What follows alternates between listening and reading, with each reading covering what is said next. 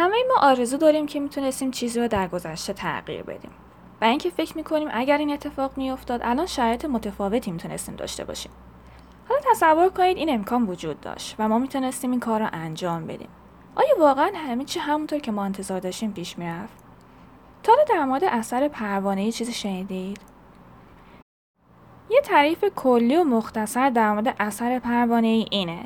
یه تغییر جزئی و کوچیک می‌تونه منجر به نتایج عظیم و پیش بینی نشده ای بشه. اگر این مطلب رو در مورد سریال 11 22 63 خوندید یا سریالش رو دیده باشید موضوع این سریال هم به صورت مستقیم به اثر پروانه اشاره داره. این انیمیشن هم به خوبی مفهوم اثر پروانه یا به تصویر کشیده. اگه اشتباه نکنم بالای 6 بار نگاهش کردم. هنوزم دوست دارم بارها و بارها نگاهش کنم. داستان کلی. زمانی که فلش هنوز بچه بود مادرش به قتل می‌رسه. این موضوع همیشه آزارش می‌داده که اگر اون زمان اونم خونه بود این اتفاق هیچ وقت نمیافتاد و اونا هنوز با هم بودن. اون به گذشته میره و مانع این اتفاق میشه. حالا اون دیگه با مادرش زندگی می‌کنه چیزی که همیشه آرزوشو داشته. تا اینجا همه چی طبق چیزیه که اون انتظارشو داشته. اما اما این کار باعث میشه که در دنیای جدید دیگه اون هیچ ابرقهرمانی نباشه و فقط یه کارمند معمولی تو اداره پلیس باشه.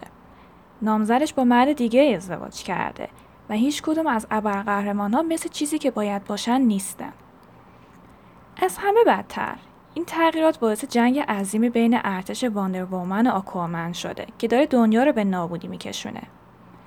همه این اتفاقا باعث میشه که فلش به این فکر بیفته که راهی پیدا کنه و دنیا رو از نابودی نجات بده.